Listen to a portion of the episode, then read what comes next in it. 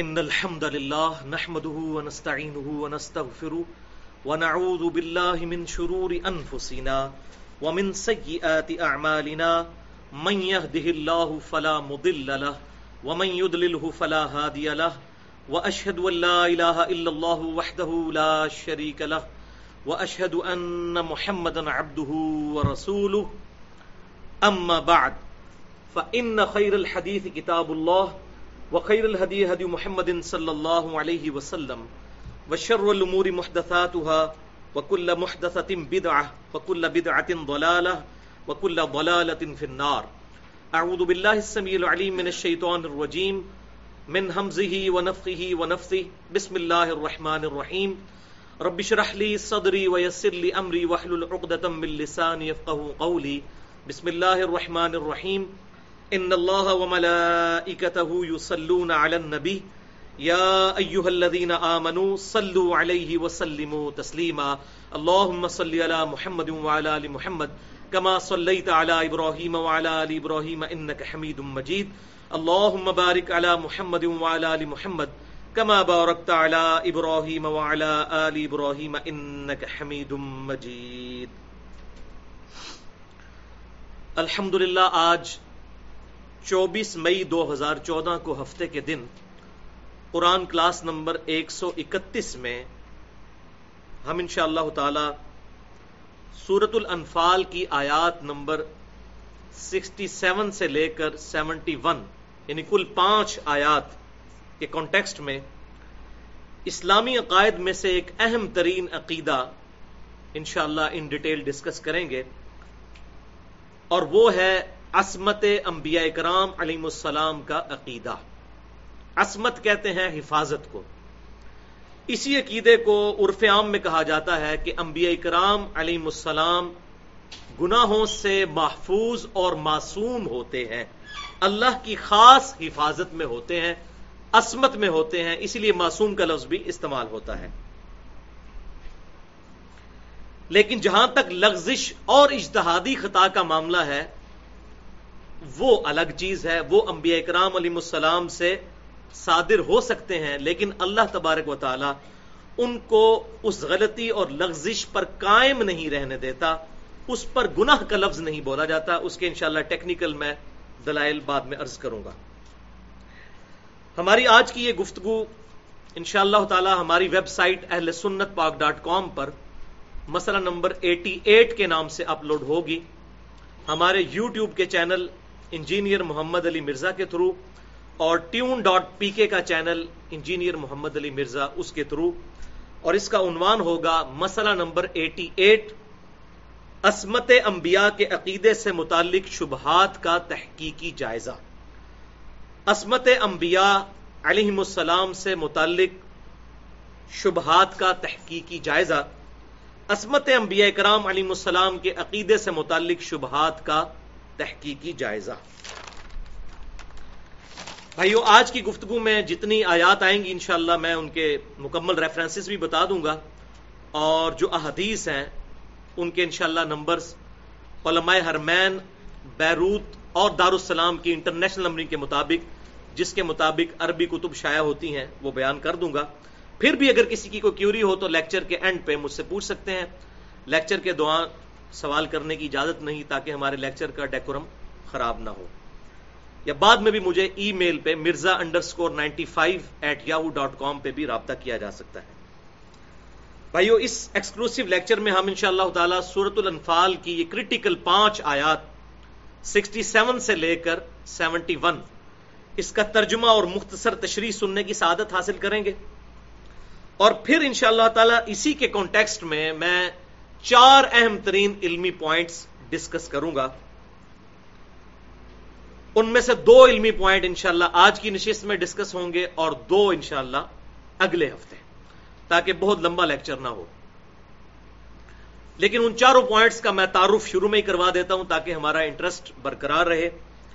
علمی point number one ہوگا، انبیاء کرام علی السلام کی اجتہادی خطا اور لغزش سے متعلق صحیح عقیدہ کیا ہونا چاہیے؟ جس عقیدے پر اہل سنت اور اہل تشیع کا اتفاق ہے، جہاں تک۔ علمی پوائنٹ نمبر ٹو وہی الہی اور دین پہنچانے کے اعتبار سے انبیاء کرام علیہ السلام کی عصمت کا بیان۔ قرآن اور سنت کے دلائل میں کہ یہ ڈیفینیٹ ہے کہ وہی پہنچانے اور دین کے معاملے میں انبیاء کرام علیہ السلام سے کبھی بھی لغزش نہیں ہوگی۔ علمی پوائنٹ نمبر تھری، خواہشات نفسانی پر قابو پانے کے لیے انبیاء کرام علی السلام کو اللہ تبارک و تعالیٰ کی طرف سے خصوصی پروٹیکشن حاصل ہوتی ہے۔ وہ اللہ تعالیٰ کے مخلص بندے ہوتے ہیں۔ ایک لفظ ہے مخلص۔ ہم مخلص ہونے کی دعا کر سکتے ہیں۔ اے اللہ، ہم اپنا دین تیرے لیے خالص کر لیں۔ مخلص جس کو اللہ چن لے، اور وہ صرف انبیاء کرام علیہ السلام ہوتے ہیں۔ اسی اعتبار سے اللہ تعالیٰ ان کی خاص حفاظت فرماتا ہے۔ اگرچہ ان میں بھی گناہ کرنے کا مادہ موجود ہوتا ہے، اور یہی ان کی خوبی ہے کہ اس مادہ کے موجود ہونے کے باوجود وہ اپنی خواہشات نفسانی پر قابو پاتے ہوئے اللہ تعالیٰ کے خوف اور پروٹیکشن کی وجہ سے گناہ نہیں کرتے۔ ورنہ اگر یہ چیز ان میں موجود نہ ہو تو ان کا کمال ہی کوئی نہ ہو۔ وہ تو پھر ایک میکینکل اور روبوٹ والی فارم ہو جائے جیسا کہ فرشتوں کی ہے۔ جو جو انسان ہے اس کے اندر اللہ تعالیٰ نے ہر چیز الحمہ فجورہ و تقواہ دونوں چیزیں ودیت کر دی لیکن اللہ تعالیٰ انبیاء کرام علیہ السلام کی خصوصاً حفاظت فرماتا ہے۔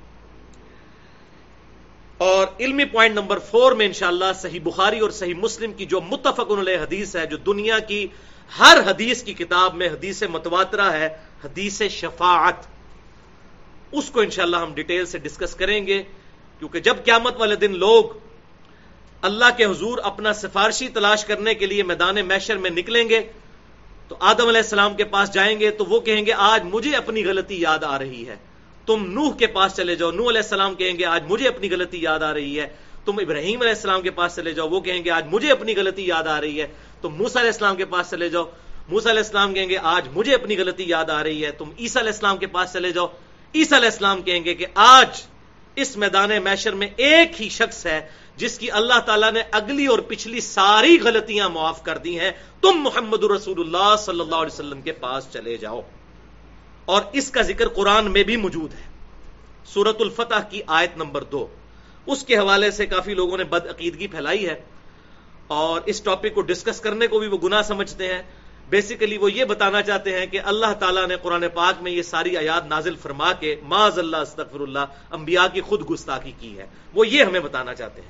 تو ہم بتائیں گے کہ اللہ تعالیٰ نے یہ دنیا میں انبیاء کرام علیہ السلام کا جو سلسلہ شروع کیا اور کتابوں کا، یہ ہماری ہدایت کے لیے بھیجی، اس سے کیا رزلٹ نکالنا ہے؟ جیسا کہ آدم علیہ السلام کا جب قصہ بیان ہوا سورت العراف میں، اس میں کیٹاگوریکل مینشن ہوا کہ اے ابن آدم، دیکھو ہم نے تمہارے ماں باپ کا قصہ تم سے اس لیے بیان کیا، کہیں شیطان تمہیں اس طرح نہ ورگلا دے جس طرح تمہارے ماں باپ کو جنت سے نکلوایا۔ تو یہ تو ہماری ہدایت کے لیے واقعات ہے نہ کہ اس سے کوئی یہ رزلٹ نکالے گا کہ انبیاء کی توہین ہو گئی ہے۔ تو یہ بات سمجھنی چاہیے کیونکہ ہمارے معاشرے میں ایسے ایکسٹریمسٹ لوگ پائے جاتے ہیں جو انبیاء کرام علیہ السلام کے بارے میں اس طرح کی بات کرنے کو گستاخی اور بلکہ اگلے بندے کو اسلام سے ہی خارج ہونے کا فتوا دے دیتے ہیں اور خود حال یہ ہے کہ اللہ تعالیٰ کی شان میں جتنی مرضی گستاخیاں کریں شرکی عقائد رکھیں، اس کی ان کو اہمیت نہیں ہے، ان کو صرف اپنے بزرگوں کی اہمیت ہے، یا نبی صلی اللہ علیہ وسلم کی بھی سو کارڈ ہے۔ ہاں جب بزرگ ورسز نبی صلی اللہ علیہ وسلم آ جائیں گے پھر بزرگوں کو ڈیفینڈ کریں گے اور کہیں گے یہ تو معرفت کی بات بزرگوں نے کی۔ لا الہ الا اللہ، اشرف علی رسول اللہ پڑھوا لیا، معرفت کی بات ہے۔ لا الہ الا اللہ، چشتی رسول اللہ پڑھوا لیا، یہ کوئی گستاخی نہیں، معرفت کی بات ہے۔ بولے آزب اللہ تعالی۔ بھائیو، آج کے لیکچر میں انشاءاللہ تعالی ہم پہلے تو سورت العراف کی یہ پانچ آیات کا ترجمہ اور تفسیر سنیں گے۔ اور اس کے بعد انشاءاللہ میں چار علمی پوائنٹس ڈسکس کروں گا۔ اسی کانٹیکسٹ میں ایک ریفرنس پیج آپ کو مل چکا ہے۔ جس پہ سورت الانفال کی یہ پانچ آیات اور اس کے بعد سات ریفرنسز قرآن پاک سے مختلف جگہوں سے درج کیے گئے ہیں۔ انشاءاللہ اللہ تعالیٰ وہ ساتھ ساتھ جو آئیں گے تو ہم انشاءاللہ ان کو دیکھتے چلے جائیں گے۔ ابھی اپنا وہ ریفرنس پیج نکال لیجیے اور سورت الانفال کی آیات نمبر 67 سے لے کے 71 پہلے ہم اس کا ترجمہ اور تفسیر سننے کی سعادت حاصل کرتے ہیں۔ اعوذ باللہ السمیع العلیم من الشیطان الرجیم۔ بسم اللہ الرحمن الرحیم۔ سورت الانفال آیت نمبر 67 سے 71 ماں کانا لی نبی یقون لہو اسرا۔ کسی نبی کے لیے یہ شایان شان نہیں ہے کہ وہ اپنے پاس مخالفین کافروں کو قیدی بنا کر رکھے۔ حتی یسخین فی الارض۔ یہاں تک کہ دشمن جو اللہ کے ہیں، وہ زمین میں مکمل طور پر کچل دیے جائیں۔ جب تک مکمل کافر کچل نہ دیے جائیں، جو نبی کی مخالفت پر کھڑے تھے، اس وقت تک ان کو قیدی نہ بناؤ، بلکہ قتل کرو۔ تریدون عرض دنیا کیا تم لوگ دنیا کے مال کی طلب رکھتے ہو؟ یعنی ان قیدیوں سے فدیہ لے کے تم لوگوں نے قیدی چھوڑ دیے۔ یہ پرٹیکولر غزوہ بدر کے قیدیوں کی بات آ رہی ہے جو آپ صلی اللہ علیہ وسلم نے اپنی شفقت کے رویے کی وجہ سے ان قیدیوں کو قتل کرانے کی بجائے ستر کے قریب قیدی ان کو قید کیا اور بعد میں فدیہ لے کے چھوڑ دیا۔ لیکن اللہ تبارک و تعالیٰ نے آپ صلی اللہ علیہ وسلم کے اس اجتہاد کو انڈورس نہیں کیا۔ یہ آپ صلی اللہ علیہ وسلم کا اپنا اجتہاد تھا۔ اور یہ بھی بات یاد رکھیں یہ جو پبلک میں مشہور ہے کہ نبی جو بھی بات کرتا ہے وہی سے کرتا ہے، یہ بات بالکل غلط ہے۔ ایسا نہیں ہوتا۔ وہی کے ساتھ وہی باتیں ہیں جو اللہ تعالیٰ نے ارشاد فرمائی۔ نبی کوئی روبوٹ یا میکینکل سٹرکچر نہیں ہوتا معاذ اللہ استغفر اللہ ان کو اختیار ہوتا ہے وہ کہیں پر قرآن و سنت کو دیکھتے ہوئے معاملات میں اجتہاد بھی کرتے ہیں۔ اور وہ اجتہاد اگر غلط ہوگا تو اللہ تعالیٰ اصلاح فرما دے گا اگر صحیح ہوگا تو انڈورس کر دے گا۔ ورنہ اگر یہ اللہ تعالیٰ نے وہی کے ذریعے یہ بات کہی ہوتی کہ آپ قیدیوں کو جو ہے فدیہ لے کے چھوڑ دیں تو اللہ تعالیٰ پھر نبی صلی اللہ علیہ وسلم پر اس معاملے میں اتاب تو نہ فرماتا۔ یہ آپ کا اپنا اجتہاد تھا۔ اور وہ شفقت کی وجہ سے۔ آپ صلی اللہ علیہ وسلم رحمت اللہ ہے صحابہ کرام کے بھی دو گروہ بن گئے جب مشورہ کیا۔ سیدنا ابو بکر صدیق کی بھی یہی رائے تھی جو آپ صلی اللہ علیہ وسلم کی تھی۔ سیدنا عمر اور سیدنا سعد ابن ماز کی یہ رائے تھی کہ ان کو قتل کرنا چاہیے۔ ان کو قیدی نہیں بنانا چاہیے۔ واللہ یرید الآخرہ۔ جبکہ اللہ تعالیٰ تو آخرت چاہتا ہے تمہارے لیے۔ واللہ عزیز الحکیم اور اللہ تعالیٰ غالب ہے اور حکمت والا ہے۔ لولا کتاب من اللہ سبق۔ اگر ایسا نہ ہوتا کہ اللہ کی طرف سے پہلے ایک حکم نامہ آ چکا، لمسکم فیما اخذتم عذاب عظیم۔ تو ضرور تمہیں بہت بڑا عذاب پہنچ جاتا جو اے مسلمانوں تم نے فدیہ لے کے ان کافروں کو چھوڑ دیا۔ ولیعذ باللہ تعالی۔ یہ بڑی سخت آیت ہے۔ نبی صلی اللہ علیہ وسلم اور صحابہ اکرام کو اللہ تعالیٰ نے مخاطب کیا کہ اگر وہ ایک پہلے والا معاملہ حکم نامہ نہ آیا ہوتا تو تمہیں عذاب دیا جاتا۔ وہ حکم نامہ کیا تھا؟ وہ انشاءاللہ ہم بعد میں ڈسکس کرتے ہیں اسی میں۔ جو تم نے فدیہ لے کے ان قیدیوں کو چھوڑ دیا۔ اب وہ حکم نامہ ایسا تھا جس میں اس طرف بھی کوئی ایک دو پرسنٹ گنجائش نکلتی تھی۔ وہ بینیفٹ آف ڈاؤٹ دے دیا گیا۔ اور ساتھ ہی فرمایا گیا فکلو مما غنیم تم حلال تو اب کھاؤ۔ اس مال غنیمت یعنی فدیہ میں سے حلال اور پاکیزہ مال جو تم نے لے لیا وہ تق اللہ اور اللہ سے ڈرو۔ ان اللہ غفور الرحیم بے شک اللہ تعالی بخشنے والا مہربان ہے۔ یا نبی اے نبی صلی اللہ علیہ وسلم، قل لمن فی ایدیکم۔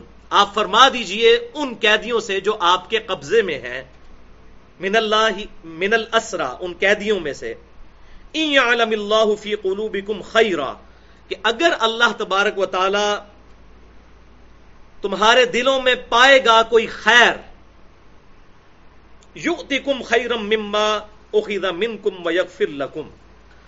تو جو تم نے فدیے میں دیا، اس سے بہتر اللہ تمہیں بدلہ دے گا، اللہ تعالی، اور تمہیں معاف بھی کر دے گا۔ اس سے بہتر بدلہ کیا؟ کہ تمہیں ایمان کی دولت سے ہی سرفراز کر دے۔ واللہ غفور الرحیم، اور اللہ تعالی بخشنے والا مہربان ہے۔ اور ہوا بھی ایسے ہی کہ ان میں ایسے لوگ تھے جنہوں نے پھر اسلام کی دولت مل گئی، جن میں سیدنا عبد عباس بن عبد المطلب نبی صلی اللہ علیہ وسلم کے سگے چچا اگر وہ اس وقت قتل ہو جاتے تو دو میں چلے جاتے۔ فدیہ لے کے چھوٹ کے بعد میں انہوں نے اسلام بھی قبول کر لیا۔ اسی طریقے سے نبی صلی اللہ علیہ وسلم کے اپنے داماد ابو لاس سیدہ رقیہ کے خامند۔ بعد میں جب وہ شہید ہو گئے، فوت ہو گئے، تو سیدنا عثمان غنی رضی اللہ تعالیٰ عنہ کے عقد میں سیدہ رقیہ آ گئی لیکن اس وقت تک ان کے عقد میں تھی تو وہ بھی قید ہو کر آئے۔ اب فدیے کے لیے جو ہے، سیدہ رقیہ نے اپنا ہار سونے کا بھجوایا آپ صلی اللہ علیہ وسلم کے سامنے جب وہ ہار آیا، تو آپ صلی اللہ علیہ وسلم، آپ دیدہ ہو گئے کہ وہ حضرت ختیجہ کا ہار تھا۔ جو آپ صلی اللہ علیہ وسلم نے حضرت ختیجہ کو دیا تھا اور حضرت ختیجہ نے اپنی بیٹی کی شادی کے لیے سیدہ رقیہ کو دیا تھا۔ تو حضور صلی اللہ علیہ وسلم نے صحابہ سے پھر مشورہ کیا کہ اس کا کوئی اکویلنٹ سلسلہ بنا لیا جاتا ہے، یہ ہار جو ہے نا میری بیٹی کو واپس کر دیا جائے، اگر تم مجھے اجازت دو۔ پھر صحابہ نے اجازت دی۔ تو آپ یہ اندازہ کریں کہ اس وقت کس کشمکش سے صحابہ کرام اور نبی صلی اللہ علیہ وسلم کو گزرنا پڑا؟ سگے رشتے بھی تھے، حق بات بھی کرنی تھی۔ تو کس کیفیت سے گزرنا پڑا؟ اس کا ہم آج اندازہ نہیں لگا سکتے۔ تو وہ ہار واپس کر دیا گیا۔ ان کو بھی ایمان کی دولت الحمد نصیب ہو گئی۔ وہ یرید خیانتک اور اے محبوب صلی اللہ علیہ وسلم، اگر یہ تم سے خیانت کا ارادہ کریں یعنی یہ فدیہ لے کے چھوٹ گئے اور پھر یہ مسلمانوں کے خلاف لڑنے کے لیے آگے تو پریشانی کی بات نہیں۔ فقد خان اللہ تو بے شک یہ پہلے اللہ سے بھی خیانت کر چکے ہیں۔ من قبل، اس سے پہلے۔ فم کا نہ من ہوں تو اللہ نے ان کو تمہارے ہاتھوں پکڑوا دیا نا۔ اللہ سے تو بھاگ کے نہیں جا سکتے۔ یہ قیدی جو بنے ہیں، اللہ نے ہی بنوائے ہیں نا۔ اگر یہ خیانت کریں گے، تو ہم پھر تمہیں ان پر غلبہ دے دیں گے۔ واللہ علیم حکیم، اللہ تعالی علم والا اور حکمت والا ہے۔ یہ ہوگی بھائیوں وہ آیات۔ اور اس میں واضح طور پر آیا کہ اگر کتاب میں وہ بات نازل نہ ہوئی ہوتی حکم نامہ جس میں سے تعویل ایسی بن سکتی تھی اجتہادی خطا کی، تو ہم تمہیں عذاب دیتے جو تم نے یہ کام کیا۔ اب اس کی تفسیر میں مختلف علماء نے مختلف اقوال نقل کیے ہیں۔ لیکن قرآن کی سب سے بیسٹ تفسیر وہ ہے جو قرآن سے کی جائے۔ اور یہاں بھی میں کریڈٹ دیتا ہوں مولانا مدودی رحمت اللہ علیہ کو۔ انہوں نے اس کا سولوشن قرآن پاک سے تلاش کیا کہ آخر وہ کون سی بات تھی جس کی طرف اشارہ تھا۔ بعض لوگ تو یہاں تک کہنا شروع ہو گئے، انہوں نے اللہ پہ ڈال دی بات۔ نبی صلی اللہ علیہ وسلم کو اپنے زوم میں بچانے کے لیے انہوں نے کہا اللہ نے نبی کی تقدیر میں یہ لکھ دیا تھا، اس لیے نبی نے یہ کام کیا۔ معذ اللہ۔ لیکن مولانا مدودی رحمت اللہ علیہ نے قرآن پاک میں وہ حکم تلاش کیا کہ اگر وہ حکم نازل نہ ہوا ہوتا، جو الفاظ ہے لولا کتاب من اللہ سبق، اگر کتاب میں وہ بات پہلے نازل نہ ہوئی ہوتی تو تمہیں عذاب دیا جاتا جو تم نے فدیہ لے کے قیدی چھوڑ دیے۔ وہ بات کون سی تھی؟ اور وہ ملی پھر سورہ محمد صلی اللہ علیہ وسلم میں، جسے سورہ قتال بھی کہا جاتا ہے۔ یہ پہلی سورت تھی جس میں مسلمانوں کو قتال کا حکم آیا۔ سورہ محمد۔ اور اس کی آیت نمبر چار میں وہ چیز مل گئی جو اس کے ساتھ فٹ ان بیٹھتی ہے۔ اور وہ آپ کے ریفرنس پیج کے اوپر ریفرنس نمبر ون ہے۔ فضا لقی تم الدین کفرو تو اے ایمان والو، اب جب تمہارا کافروں سے جب مقابلہ ہوگا، اب یہ یاد رکھیے غزب بدر سے بھی بہت پہلے یہ سورہ قتال، سورہ محمد صلی اللہ علیہ وسلم نازل ہو چکی ہے۔ تو اب جب کبھی مستقبل میں تمہارا کافروں سے مقابلہ ہو فدر بر رقاب تو ان کی گردنیں اڑاؤ۔ یہاں تک کہ ان کی طاقت کو مکمل طور پر کچل دو۔ فشد الوساق اس کے بعد ان کو مضبوط قیدی بنا لو۔ لیکن شرط یہ لگائی کہ ان کی مکمل طاقت کچلی جائے تو قیدی بنائے جا سکتے ہیں۔ یہاں پھر آپ صلی اللہ علیہ وسلم اور چند صحابہ نے یہ اجتہاد کیا کہ غزبہ بدر میں ان کو شکست فاش ہوئی ہے ان کی طاقت کچلی گئی ہے۔ جبکہ اللہ تبارک و تعالیٰ نے اصلاح فرمائی کہ طاقت نہیں کچھ لی گئی، ابھی تو غزوہ عہد بھی ہونا ہے، خندق بھی ہونا ہے اور آگے پتہ نہیں، فتح مکہ تک بات جانی ہے۔ تو اس میں یہ آپ صلی اللہ علیہ وسلم اور چند صحابہ نے اشتہاد کیا کہ ان کی چونکہ کچھ لی گئی ہے طاقت، لہذا فشد الوساق ان کو قیدی بنایا جا سکتا ہے۔ جبکہ طاقت ابھی کچلی نہیں گئی تھی۔ یہ وہی لفظ ہے جو پہلے استعمال ہوا افخن تو یہ وہی لفظ جو اس میں بھی آیا تھا۔ حتہ یوز فل فما منم بادو و اما فدا اس کے بعد جب تم قیدی بنا لو، لیکن طاقت مکمل طور پر کچھ نہیں جا چکے۔ تو اس کے بعد تمہاری مرضی ہے، چاہے تو احسانن قیدیوں کو چھوڑ دو چاہے فدیہ لے کر۔ تدع الحرب اوزارها یہاں تک کہ جنگ اپنے تمام ہتھیار ڈال دے۔ تو جنگ نے ہتھیار نہیں ڈالے تھے بدر میں، وہ بیٹل فیلڈ ختم ہوئی تھی۔ جنگ تو جاری رہی مسلسل سات آٹھ سال تک۔ پہلے بیٹل فیلڈ آف بدر، پھر بیٹل فیلڈ آف عہد پھر بیٹل فیلڈ آف خندق، پھر بیٹل فیلڈ آف خیبر۔ چلے وہ تو یہودیوں کے ساتھ تھی۔ اس کے بعد پھر الٹیمیٹلی فتح مکہ۔ تو جنگ مکمل ختم نہیں ہوئی، اوزار انہوں نے اپنے جنگ کے نہیں ڈالے تھے۔ ذالک، یہ ایسا ہی ہے، ولو یشاء اللہ لم تصر منہم اور اگر اللہ تعالیٰ چاہتا تو خود ہی خود ہی ان کافروں سے نپٹ سکتا تھا۔ ولاکل بعضکم ببعض۔ لیکن اللہ تعالیٰ کی یہ سنت ہے کہ وہ بعض کو بعض کے ذریعے آزماتا ہے۔ کافروں کو، مسلمانوں کے ذریعے اور مسلمانوں کو کافروں کے ذریعے۔ اور یہ شیطان بھی جو اللہ نے پیدا کیا، ہماری ازمائش کے لیے۔ والذین قتلوا فی سبیل اللہ، اور جو لوگ پھر قتل کیے جائیں گے اللہ کی راہ میں، فلن یضل اعمالهم تو ایسے لوگوں کے اعمال اللہ تعالی ہرگز ضائع نہیں کرے گا۔ یہ آیت تھی جس کی وجہ سے اجتہاد کیا آپ صلی اللہ علیہ وسلم اور چند صحابہ نے، اور دوسری طرف دوسرے لوگ تھے جو اس سے یہ اجتہاد نہیں کرتے تھے۔ اللہ تعالیٰ نے ان کی رائے کو انڈورس کیا، سیدنا عمر اور باقی لوگوں کی۔ لیکن بینیفٹ آف ڈاؤٹ دے دیا۔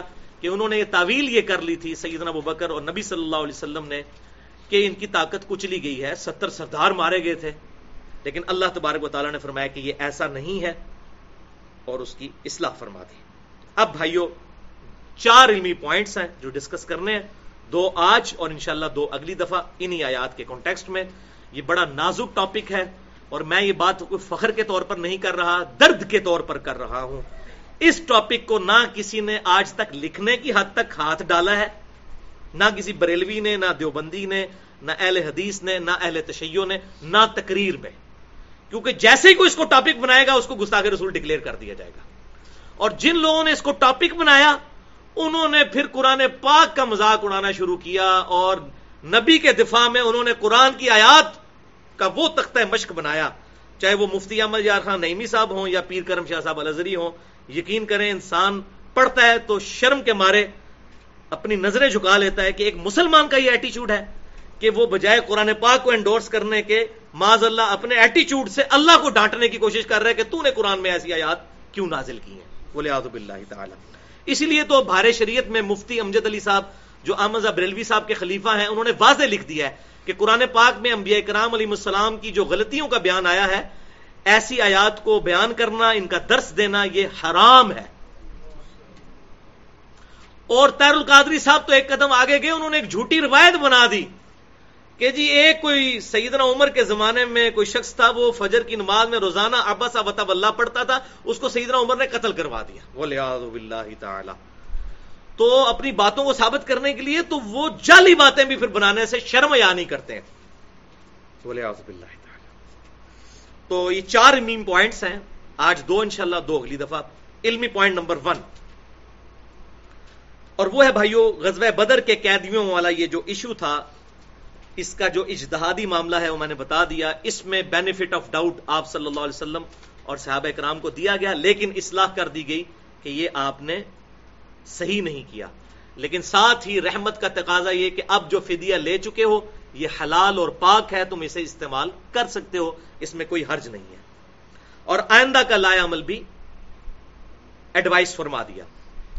بھائیو، امام کائنات سید الاولین والآخرین، شفیع المذنبین رحمت للعالمین، سیدنا و مولانا امام اعظم محمد رسول اللہ صلی اللہ علیہ وسلم کے ریفرنس سے تین اور مقامات پر اس طرح کے واقعات آئے ہیں۔ میں ان کی ڈیٹیل میں نہیں جاؤں گا، صرف مختصر ساتھ بیان کر دیتا ہوں۔ تاکہ ہم اپنا کنکلوژ نکال سکیں اس حوالے سے۔ اور ایک سیدنا یونس علیہ السلام کے بارے میں بھی۔ پہلا واقعہ آپ صلی اللہ علیہ وسلم کے بارے میں سورت السور عال عمران میں آیا، غزوہ عہد کے کانٹیکسٹ میں۔ جب آپ صلی اللہ علیہ وسلم کے چار دانت مبارک شہید ہو گئے، تو صحیح مسلم میں انٹرنیشنل نمبرنگ کے مطابق چار ہزار چھ سو پینتالیس نمبر حدیث ہے کہ آپ صلی اللہ علیہ وسلم کی مبارک زبان سے یہ الفاظ نکل گئے کہ اللہ تعالیٰ ایسی قوم کو کیسے ہدایت دے گا۔ جنہوں نے اپنے نبی کے دانت شہید کر دیے، اس کا چہرہ خون سے رنگ آلود کر دیا۔ تو اس وقت سورہ عال عمران کی آیت نمبر 128 نازل ہوئی اور آپ صلی اللہ علیہ وسلم کو تنبیہ کی گئی کہ اے نبی، آپ کا کوئی اختیار نہیں ان کے بارے میں۔ اللہ چاہے تو ان کو عذاب دے اور اللہ چاہے تو ان کی توبہ قبول کر لے۔ اور یہی ہوا۔ جس شخص خالد ابن ولید کی وجہ سے نبی صلی اللہ علیہ وسلم کے وہ چار دان مبارک شہید ہوئے، اسی کو ایمان کی دولت نصیب ہوئی اور جہاں آپ صلی اللہ علیہ وسلم کی مبارک زبان سے ان کے لیے سخت الفاظ نکلے کہ اس کو ہدایت کیسے مل سکتی ہے، سیف اللہ کا لقب اسی مبارک زبان سے کہلوایا۔ یہ اللہ کے ڈیوائن ڈسیزن ہے۔ ان نقلا تحدی من احبتا ولا کن اللہ یہدی میں یشا سورت القصص آیت نمبر چھپن۔ اے نبی، جس سے تم محبت کرتے ہو، تم اسے ہدایت نہیں دے سکتے۔ اللہ جسے چاہتا ہے ہدایت دے دیتا ہے۔ اور یہ آیت پرٹیکولر بخاری اور مسلم دونوں کے اندر ابو طالب کی جب ڈیتھ ایمان پر نہیں ہوئی، اس کانٹیکس میں نقل کی گئی ہے۔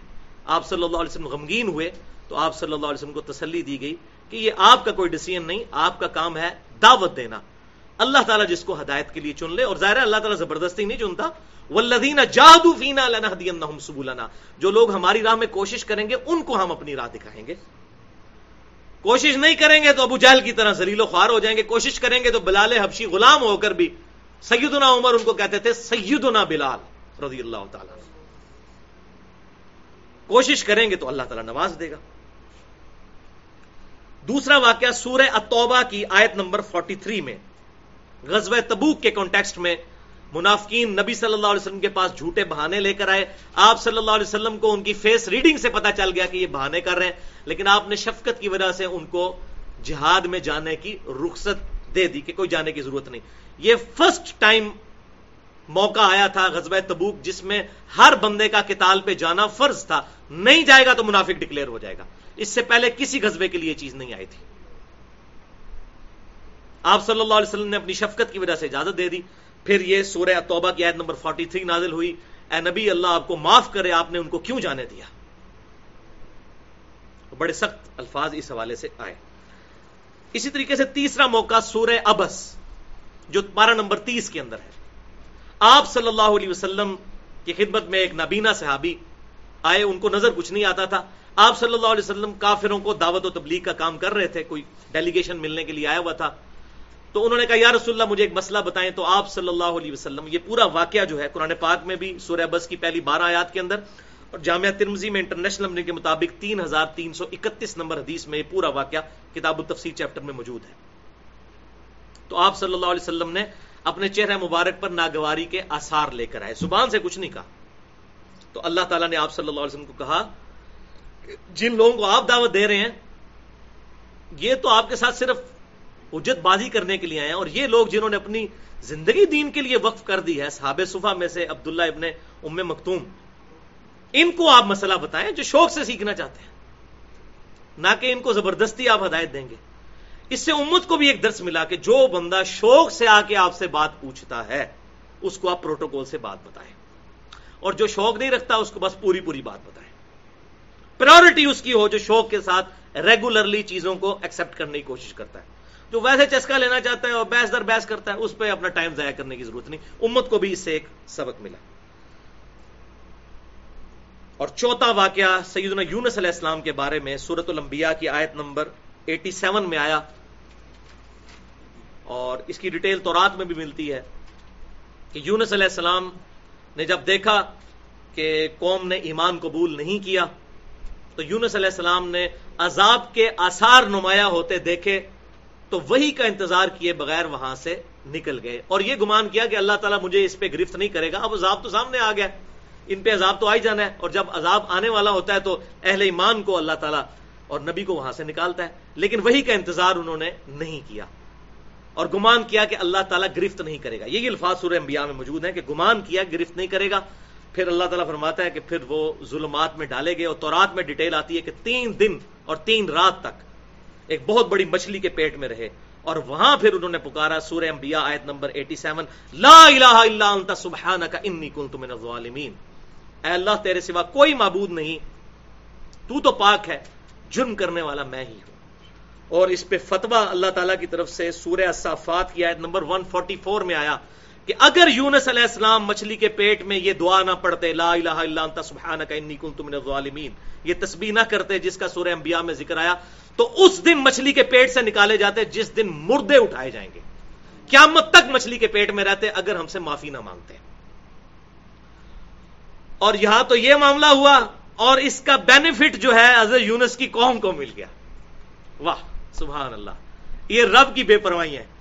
سورہ یونس میں آیا کہ اللہ تعالیٰ فرماتا ہے، کوئی قوم ایسی نہیں گزری کہ جس پہ عذاب کے اثار آ جائیں اور وہ معافی مانگے اور ہم ان کی معافی قبول کر لیں، سوائے قوم یونس کے۔ کیونکہ عذاب آ جائے تو آپ کو پتا ہے فرون نے بھی موت کے وقت کہا تھا کہ میں موسا علیہ السلام اور فرون ہرون علیہ السلام کے رب پر ایمان لاتا ہوں۔ لیکن اللہ تعالیٰ نے کہا، اب نزا کے وقت، موت کے غرقے کے وقت، تو عذاب کے جب اثار نمایاں ہو تو اللہ تعالیٰ فرماتا ہے، ہم نے کبھی کسی قوم سے عذاب نہیں ٹالا۔ سوائے قوم یونس کے۔ سورہ یونس میں اس کا ذکر ہے، اس کا نام ہی سورہ یونس ہے۔ یہ ایک ایکسپشنل کیس ہے۔ وہ بیسیکلی جو نبی کے معاملے میں ڈیبٹ تھا، وہ کریڈٹ بن گیا امت کے حق میں۔ اور وہ ساری کی ساری قوم ایک لاکھ کے قریب وہ مسلمان ہوگی واہ، اللہ اکبر کبیرہ الحمد للہ کثیرہ و سبحان اللہ بکرتم و اصیلا سبحان اللہ و بحمدہ عدد خلقه و نفسه و زنت عرشه و کلماته۔ بھائیو، ان سارے واقعات کے بعد یہ بات کلیئر ہوگی کہ انبیاء کرام علیہ السلام، معاذ اللہ، استغفر اللہ، کوئی پری پلانڈ روبوٹ یا مکینیکل سٹرکچر ٹائپ کی کوئی مخلوق نہیں، بلکہ اللہ تعالیٰ کے محبوب ترین بندے، احساسات رکھنے والے انسان، بلکہ وہ انسان کے انسانیت کو ان پر ناز ہے، وہ ہوا کرتے ہیں۔ عام لوگوں کی ایسی باتیں، خطائیں اور لغزشیں، وہ ان کو اللہ تبارک و تعالیٰ کسی کھاتے میں نہیں مانتا، لیکن جن کے رتبے سوا ہوتے ہیں، ان کے ساتھ معاملہ بھی پھر ایسا ہوتا ہے۔ تو احساسات رکھنے والے انسان ہوتے ہیں، لہذا وہ کہیں پر اگر اجتہاد کرتے ہیں، جیسے یونس علیہ السلام نے اجتہاد کیا، یا نبی صلی اللہ علیہ وسلم نے غزوہ تبوک کے موقع پر منافقین کے بارے میں اجتہاد کیا، یا غزوہ بدر کے قیدیوں کے بارے میں تو یہ اجتہاد میں غلطی بھی ہو سکتی ہے۔ گناہ نہیں، یہ بات یاد رکھیے گا۔ گناہ نہیں، گناہ وہ ہوتا ہے جس پر وعید حرام کی سنائی جائے اور پھر نبی وہ کام کار گزرے۔ ایسا کوئی واقعہ رپورٹ نہیں ہوا۔ الحمدللہ۔ یہی عام لوگوں میں اور نبیوں میں فرق ہے کہ عام لوگ اگر غلطی کریں گے، ان کی اصلاح ہو بھی سکتی ہے، نہیں بھی ہو سکتی۔ کیونکہ وہ معصوم نہیں ہے ان کے لیے عصمت کا عقیدہ نہیں ہے۔ چاہے وہ صحابہ کرام یا اہل بیت ہی کیوں نہ ہو لیکن انبیاء کرام علیہ السلام اگر کوئی اجتہادی لفظ یا قطع کرے، تو اللہ تبارک و تعالیٰ ان کو اس پر قائم نہیں رہنے دیتا، بلکہ ان کی اصلاح فرما دیتا ہے۔ لہٰذا یہ بعض لوگ جو اس کو سمجھتے ہیں کہ ان واقعات کو ڈسکس کرنا، کوئی معذ اللہ، استغفر اللہ، گستاخی ہے اور وہ جھوٹی روایت ابسا وط اللہ کے حوالے سے سیدنا عمر کی پیش کرتے ہیں کہ انہوں نے ایک امام مسجد کا گلا کٹوا دیا کہ وہ ابسا وط اللہ کیوں پڑھتا تھا۔ تو بھائی پھر کون کون سی سلیکٹو پھر قرآن پاک نبی سے امت کو دے کے جاتے کہ جی یہ یہ صورتیں صرف پڑھنا، باقی پڑھنے کی ضرورت ہی کوئی نہیں ہے۔ تو ایسی بات نہیں ہے۔ اس میں بڑی احتیاط کرنی چاہیے۔ اسی کانٹیکس میں جو سیدنا آدم علیہ السلام کا واقعہ ہے یا سیدنا ابراہیم علیہ السلام کی لغزش کا جو ذکر ہے قرآن میں یا سیدنا موسا علیہ السلام سے جو ایک قبطی قتل ہو گیا تھا، قرآن میں ذکر، یا نو علیہ السلام نے اپنے کافر بیٹے کے بارے میں دعا کر دی تھی اس کے حوالے سے، یوسف علیہ السلام کے معاملے میں اللہ نے جو خاص حفاظت فرمائی، یہ تمام چیزیں انشاءاللہ علمی پوائنٹ نمبر ٹو اور تھری اور فور میں انشاءاللہ میں اگلے ہفتے ڈسکس کروں گا۔ ابھی ہم علمی پوائنٹ نمبر ٹو کی طرف آتے ہیں۔ اور وہ ہے بھائیو، جہاں تک وہی اور دین الہی کا معاملہ ہے۔ اس کو امت تک پہنچانے کا معاملہ ہے، وہی اور دین الہی کو، جو پیٹ رولز ہیں اللہ تعالیٰ کے اجتہادی ایشو نہیں پیٹ رولز ان معاملات میں انبیاء کرام علیہ السلام سو فیصد غلطی اور لغزش سے محفوظ ہوتے ہیں، اللہ تعالیٰ ان کی حفاظت فرماتا ہے۔ اس حوالے سے کچھ لوگوں میں مسکنسپشن پائی جاتی ہے۔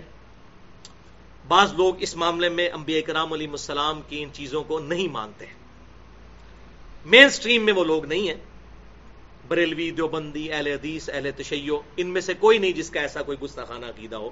ان کے علاوہ کچھ لوگ ہیں جو لبرل قسم کے لوگ ہیں۔ ان کا جو اعتراض ہے انشاءاللہ وہ بھی میں آج دور کر دوں گا۔ پہلے یہ اگلے چار ریفرنس جو ہیں اس دلیل پر ہیں کہ ایز فار ایز وہی اور دین الہی از کنسرنڈ انبیاء کرام علیہ السلام سو فیصد اللہ تبارک و تعالیٰ کی حفاظت میں ہوتے ہیں۔ ان سے اس معاملے میں کوئی غلطی، لغزش، کوئی اجتہادی خطاب ہی نہیں ہوتی۔ گناہ تو ویسے ہی کسی معاملے میں نہیں ہوتا، لیکن اس معاملے میں اجتہادی خطا بھی نہیں ہوگی۔ آپ کے پیج پہ ریفرنس نمبر ٹو سورہ النجم کی پہلی چار آیات۔ بسم اللہ الرحمن الرحیم۔ ون نجمی ادا ہوا۔ قسم ہے ستارے کی جب وہ ڈوبے۔ اب یہ بلیک ہولز کا کیا کانسیپٹ ہے؟ وہ تو آئنسٹائن نے آ کے اب ایکسپلور کی چیزیں۔ ایک لادہ سے ٹاپک ہے کہ ایسی بلیک ہولز پائے جاتے ہیں کائنات میں جہاں پر ستارے بھی جا کے غائب ہو جاتے ہیں۔ پوری پوری گلیکسس تو سورہ الواقعہ میں اللہ تعالی نے فرمایا کہ اگر تمہیں یہ پتا چل جائے تو یہ بہت بڑی قسم ہے جو ہم یاد فرما رہے ہیں کہ ستاروں کے ڈوبنے کی جگہ کی قسم۔ یہاں پر بھی وہ قسم یاد فرمائی۔ ماں بلّہ صاحب وما غوا۔ تمہارے نبی نہ تو بہکے ہیں اور نہ بے راہ چلے ہیں۔ وما یم تکو انل ہوا اور وہ اپنی خواہش نفس سے کوئی بات نہیں کہتے۔ یہ کافر کہتے تھے، یہ خود اس کا شاعرانہ کلام ہے۔ تو اللہ تعالیٰ یہ قرآن جو وہی کیا جا رہا ہے، یہ ان کی خواہش نفس نہیں ہے۔ ان ہوا اللہ یو یہ تو وہ کلام ہے جو اللہ تعالیٰ نے ان پر وہی کیا ہے۔ اس کو بعض لوگوں نے جرنلائز کر دیا کہ نبی جو بھی بولتا ہے وہی سے بولتا ہے، یہ سو فیصد غلط بات ہے۔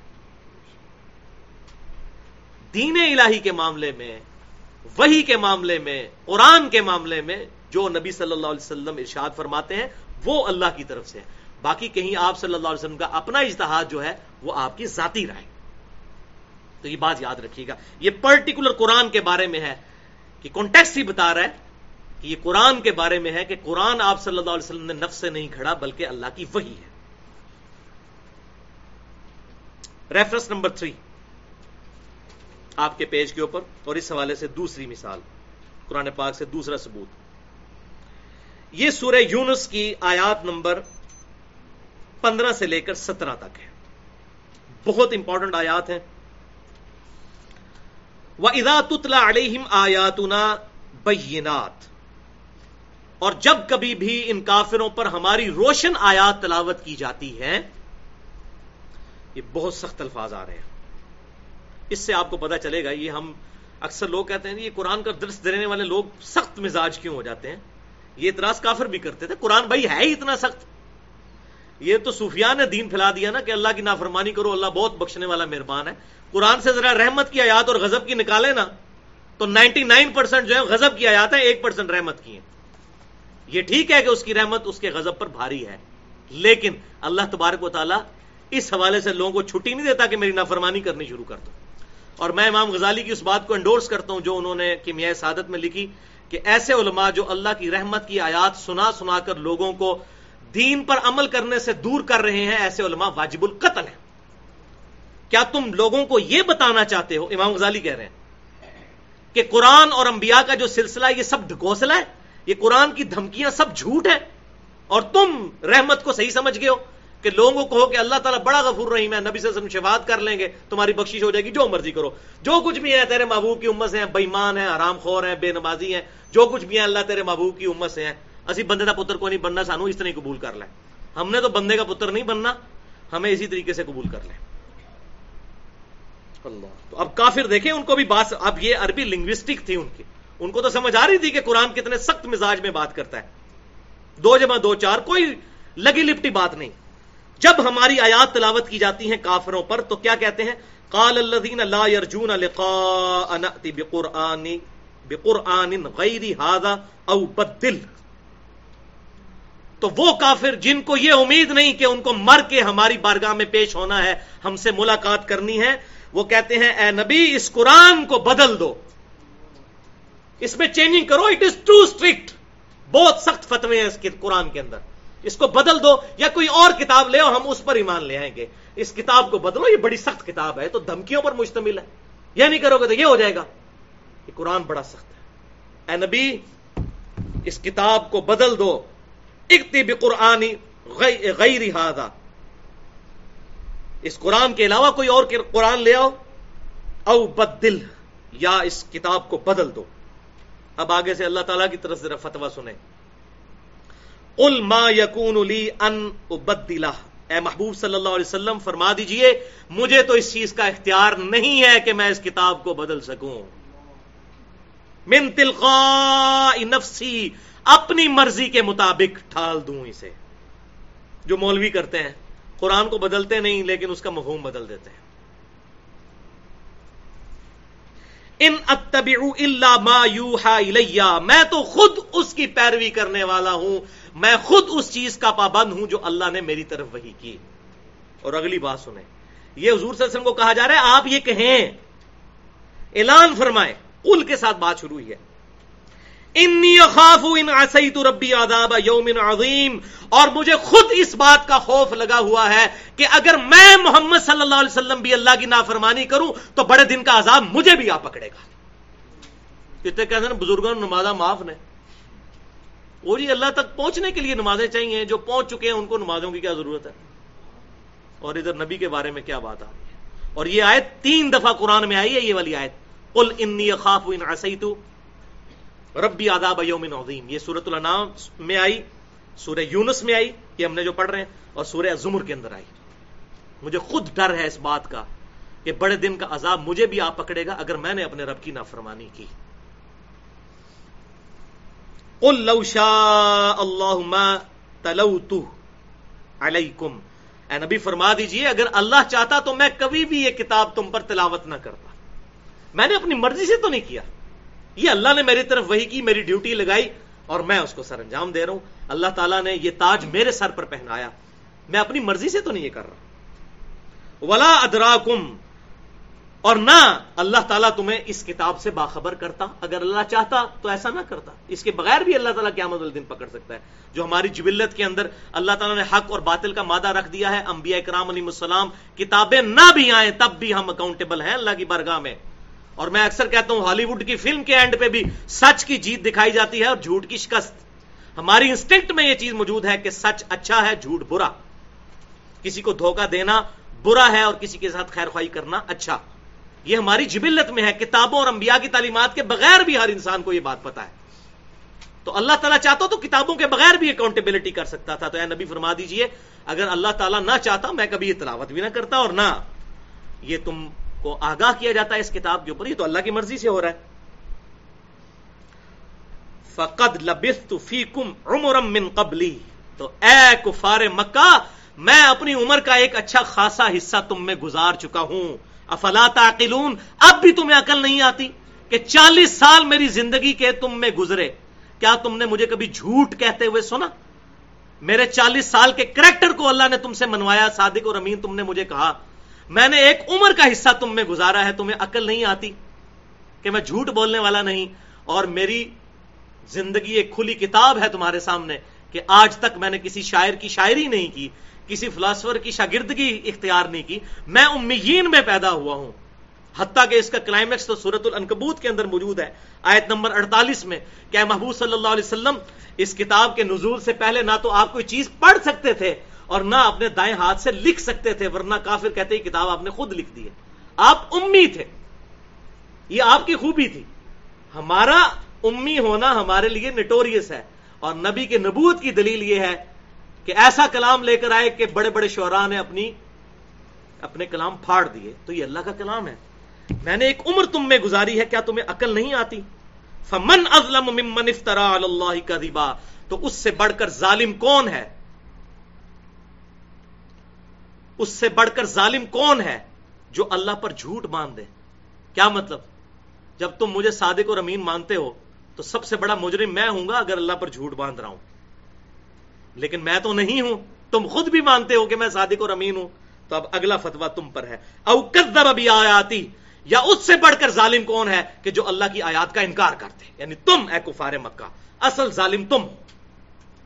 ان لا یفلح المجرمون بے شک وہ ایسے مجرمین کو فلاح نہیں دیتا، ایسے مجرمین فلاح پانے والے نہیں ہیں۔ ولی آزب تعالی تو بھائیو، نبی اپنی پیدائش سے لے کر اعلان نبوت تک اللہ تعالی کی خاص حفاظت میں ہوتا ہے۔ الحمد یہاں آپ صلی اللہ علیہ وسلم کی اس چالیس سالہ زندگی کو دلیل نبوت کی بنائی گئی، اس بات کا ثبوت ہے۔ اللہ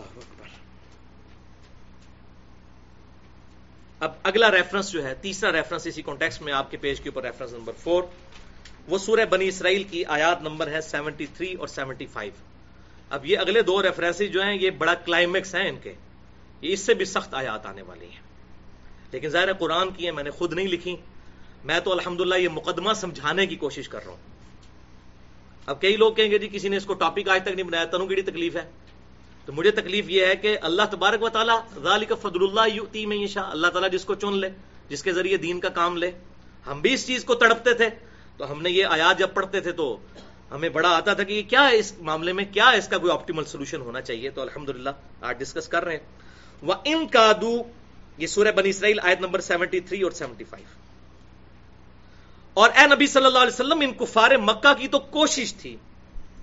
لیف تینون کا اوحینا الیک کہ آپ صلی اللہ علیہ وسلم کو فتنے میں ڈال دیں اور آپ صلی اللہ علیہ وسلم کو راہ راست سے ہٹا دیں اس وہی سے. اوحینا الیک جو ہم نے آپ کی طرف وہی کی ہے. کافر اس بات پر تلے ہوئے ہیں کہ آپ صلی اللہ علیہ وسلم کو اس وہی سے پچھلا دیں. اور کیا چاہتے ہیں وہ؟ لتفتری علینا غیرہ کہ آپ اپنی طرف سے کوئی بات بنا کر ہماری طرف منسوب کر دیں ان کافروں کو خوش کرنے کے لیے۔ جس طرح یہاں بھی علماء پبلک کو خوش کرنے کے لیے جو حکومتی مولوی ہوتے ہیں، وہ گورنمنٹوں کو خوش کرنے کے لیے قرآن پاک سے آیات لے کے ان کے مطلب بنا کے تو وہ خوش کرنا شروع کر دیتے ہیں۔ تو کافر یہ آپ سے ڈیمانڈ کر رہے ہیں۔ آپ تو اللہ کے پیغمبر ہیں۔ آپ کا تو کردار ہے وہ ان کا خلو کے اخلاق کے اعلیٰ ترین درجے پر ہے تو آپ یہ چاہتے ہیں کہ کوئی ایسی بات آپ ہماری طرف منسوب کر دیں جو ان کو خوش کرنے والی ہو۔ وہ ادل لتخذو کا خلیلا اور اس کے بعد پھر وہ آپ کو اپنا دوست بنا لیں۔ جب آپ ان کی مرضی کی بات کر دیں، تو آپ ان کے پھر خلیل بن جائیں۔ یہ چاہتے ہیں کہ آپ اپنی مرضی سے کوئی بات اللہ کی طرف منسوب کر دیں۔ ولولا ان ثبتنا کا ولولا ان ثبتنا کا لقد کتا ترکن اور اے محبوب صلی اللہ علیہ وسلم، اگر ہم آپ کو ثابت قدم نہ رکھتے، یہ وہ بات آ رہی ہے جو میں کہہ رہا ہوں کہ نبی کو اللہ تعالی حفاظت کرتا ہے۔ لقد کتا ترکن الیہم شی ان کلیلا تو لقد کتا تر کنو الیہم شی ان کلیلا تو ضرور ایسا ہو جاتا کہ آپ ان کی طرف تھوڑا سا جھک جاتے۔ بدنیتی کی وجہ سے نہیں۔ اپنی شفقت کی وجہ سے، جو آپ کے اندر ایک رحمت کا مادہ موجود ہے۔ قریب تھا کہ آپ ان کی طرف جھک جاتے کمپرومائزنگ کی طرف آ جاتے، لیکن شیئن قلیلا تھوڑا سا۔ اور اگر ایسا ہو جاتا ادل نہ کا ضعف الحیاتی و ضعف الممات، اگر ایسا ہوتا تو اے نبی ہم آپ کو اس دنیا کی زندگی میں بھی دگنا عذاب دیتے اور آخرت کی زندگی میں بھی دگنا عذاب دیتے۔ ثم لا تجدو لکا علینا نصیرہ اور اے نبی، تم پھر ہمارے مقابلے میں کسی کو اپنا مددگار نہ پاتے۔ بولے باللہ تعالی اللہ اکبر کبیرہ۔ والحمد للہ کثیرہ وسبحان اللہ بکرتم واسیلہ ہم لوگ کہاں سے اللہ کے لاڈلے بنے ہوئے ہیں اور لوگوں کو جنت کے ٹکٹ بانٹتے پھر رہے ہیں؟ ڈرنے کا مقام۔ اور اللہ کی قسم، یہ آیات اس بات کی دلیل ہے کہ یہ نبی نے خود کلام نہیں لکھا۔ کوئی بھی رائٹر اپنے بارے میں اتنی سخت باتیں نہیں لکھ سکتا۔ آج غیر مسلموں کو جب ہم اس قرآن کے حق ہونے کی دلیل پیش کرتے ہیں، وہ کہتے ہیں جی ہم تو کاپی رائٹس کا مقدمہ کر دیتے محمد کے اوپر صلی اللہ علیہ وسلم۔ اگر اس زمانے میں ہوتا کہ تورات اور انجیل سے آیات چوری کی ہیں۔ حالانکہ یہ تو اس بات کا ثبوت ہے، اس کا اوریجن وہی ہے جو تورات اور انجیل کا اوریجن ہے۔ اور ہمارے پاس آج ثبوت سوائے ان آیات کے اور کوئی آیات نہیں ہے کہ اگر یہ نبی نے خود کھڑا ہوتا، معاذ اللہ کلام تو اپنے بارے میں ایسی سخت باتیں لکھی ہوتی۔ کون اپنی کتاب لکھتے ہوئے اپنے بارے میں اتنے فتوے لکھتا؟ اپنے خلاف؟ یہ آیات اس بات کا ثبوت ہے اور اگلی آیت تو اس کا کلائمیکس ہے۔ سورت الحاق کا آیت نمبر 43 سے لے کر 48 تنزیل من رب العالمین۔ یہ کتاب اتاری گئی ہے اس رب کی طرف سے جو سارے جہانوں کا رب ہے، پالنے والا ہے۔ ولو تقول علینا بعض الاقاویل اور اگر یہ نبی صلی اللہ علیہ وسلم اپنی طرف سے کوئی بات گھڑ کر ہماری طرف منسوب کر دیتے، لَأَخَذْنَا مِنْهُ بِالْيَمِينَ۔ تو ہم اپنے دائیں ہاتھ سے ان کو پکڑتے، ثم لقطعنا منه الوتین اور ان کی شاہر کاٹ دیتے، اگر یہ اپنی طرف سے کوئی بات ہماری طرف منسوخ کر دیتے جو ہم نے ان کی طرف وہی نہیں کی۔ اللہ اکبر کبیرہ والحمد للہ کثیرہ و سبحان اللہ بکرتم و اصیلا فما منکم من احد احد عنہ حاجزین، تو پھر کون ہے؟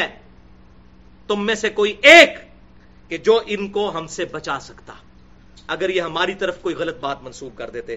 وہ ان للمتقین اور بے شک یہ کتاب تو ہے نصیحت ان کے لیے جو واقعی ڈر جائیں۔ جن کو ڈر ہے کہ ہماری مرضی کے بغیر ہمیں کسی نے پیدا کیا ہے، اور وہ ہمیں پوچھے گا اور ہم اس سے بچ نہیں سکتے، اگر اس کی فرما برداری نہیں کریں گے تو۔ تو یہ بھائیوں آیات اس بات کا ثبوت ہے۔ لہذا یہاں پر ایک پوائنٹ بھی میں کلیئر کر دوں۔ غلام قادیانی کے جو فالوورز ہیں، انہوں نے اسی آیت کو دلیل بنایا کہ اگر غلام قادیانی نے وہی کا دعویٰ کیا تھا، تو اللہ تعالیٰ اس کی شارک کاٹ دیتا نا، اس قرآن کی آیت کے تحت۔ کیونکہ اللہ نے کہا کہ اگر کوئی ہماری طرف بات یہ نبی منسوخ کرتے، تو ہم ان کی رگے جہاں کاٹ دیتے۔ تو یہ بات یاد رکھیں قرآن کے کانٹیکسٹ میں یہ اس شخص کے بارے میں ہے جس کو اللہ نے نبی بنایا ہو۔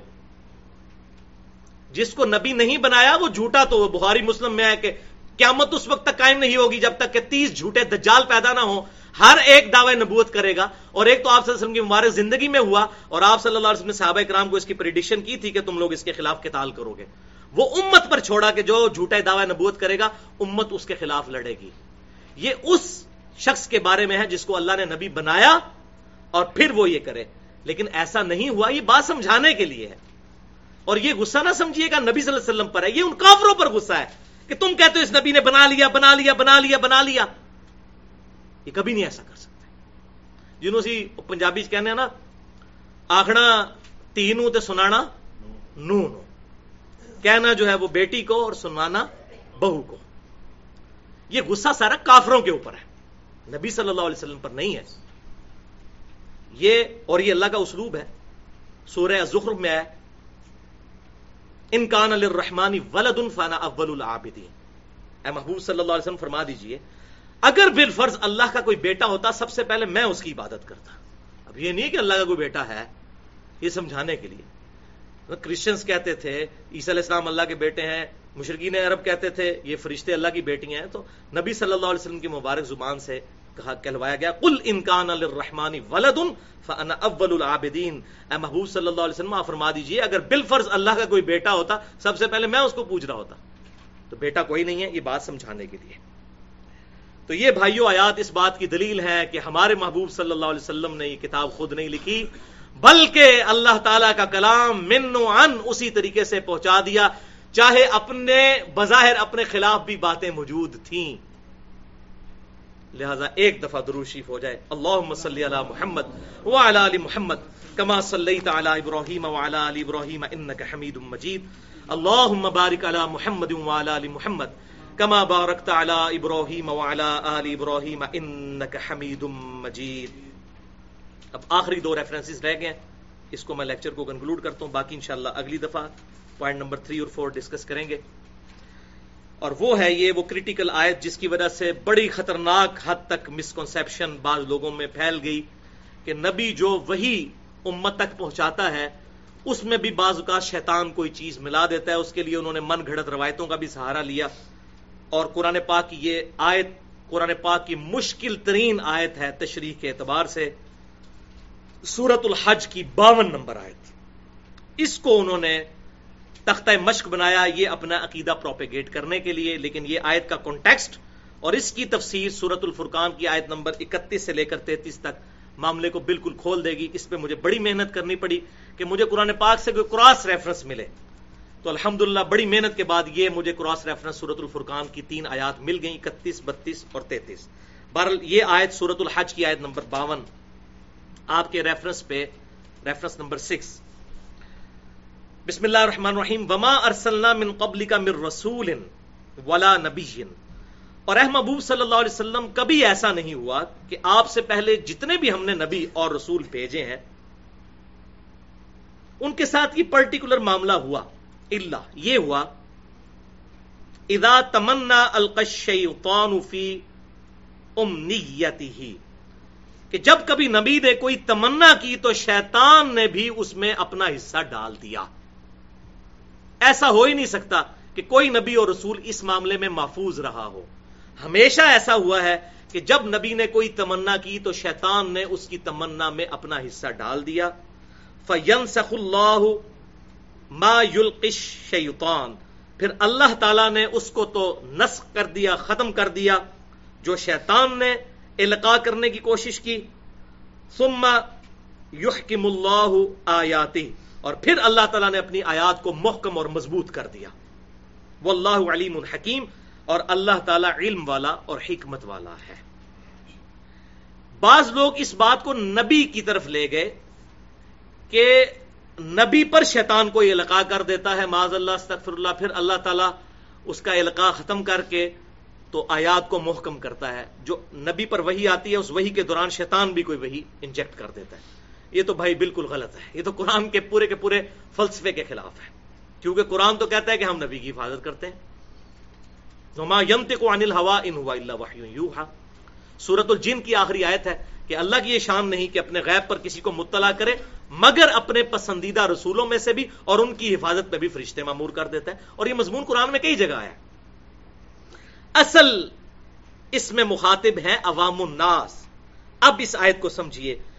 کہ کبھی ایسا نہیں ہوا کہ کوئی رسول اور نبی آیا ہو، مگر یہ کہ یہ معاملہ ہوگا کہ جب کبھی اس نے تمنا کی کہ وہ دعوت حق جو اللہ نے اس کو دی ہے، وہ عوام الناس تک پہنچائے، تو شیطان بھی اس کے اندر اپنی عمل دخل کر دیتا ہے۔ مراد یہ کہ جب وہ لوگوں کو حق بات پہنچاتا ہے، تو لوگوں کے دلوں میں وہ وسوسے ڈال کر نبی کے خلاف کر دیتا ہے عوام کو۔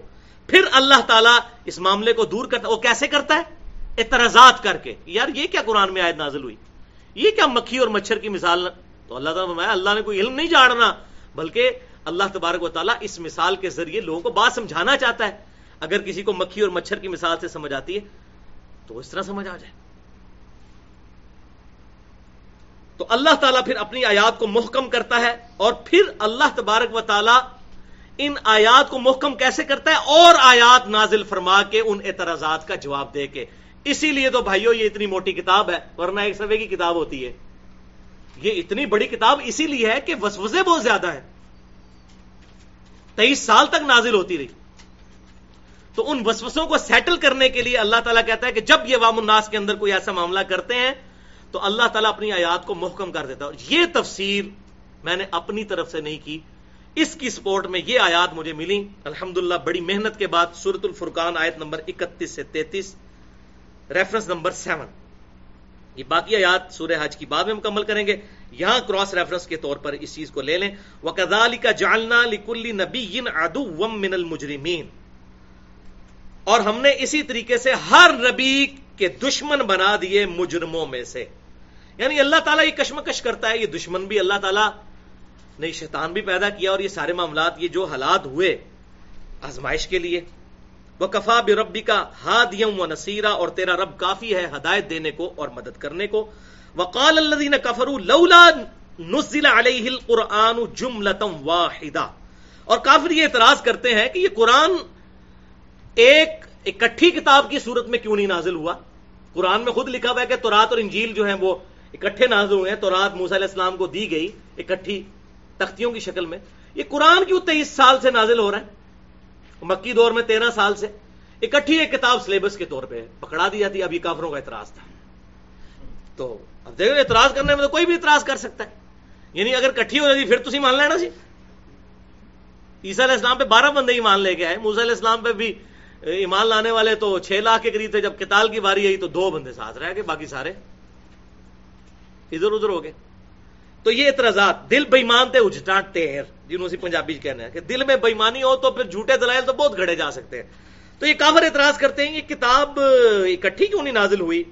تو اللہ تعالیٰ فرماتا ہے کدالک یہ اس لیے ہے لینثبت به فؤادک ورت تل نہ ترتیلا یہ اس لیے کہ محبوب صلی اللہ علیہ وسلم، ہم آپ کو اس کے ذریعے مضبوط کریں اور ٹھہر ٹھہر کر کے آپ پر یہ کتاب پڑھیں۔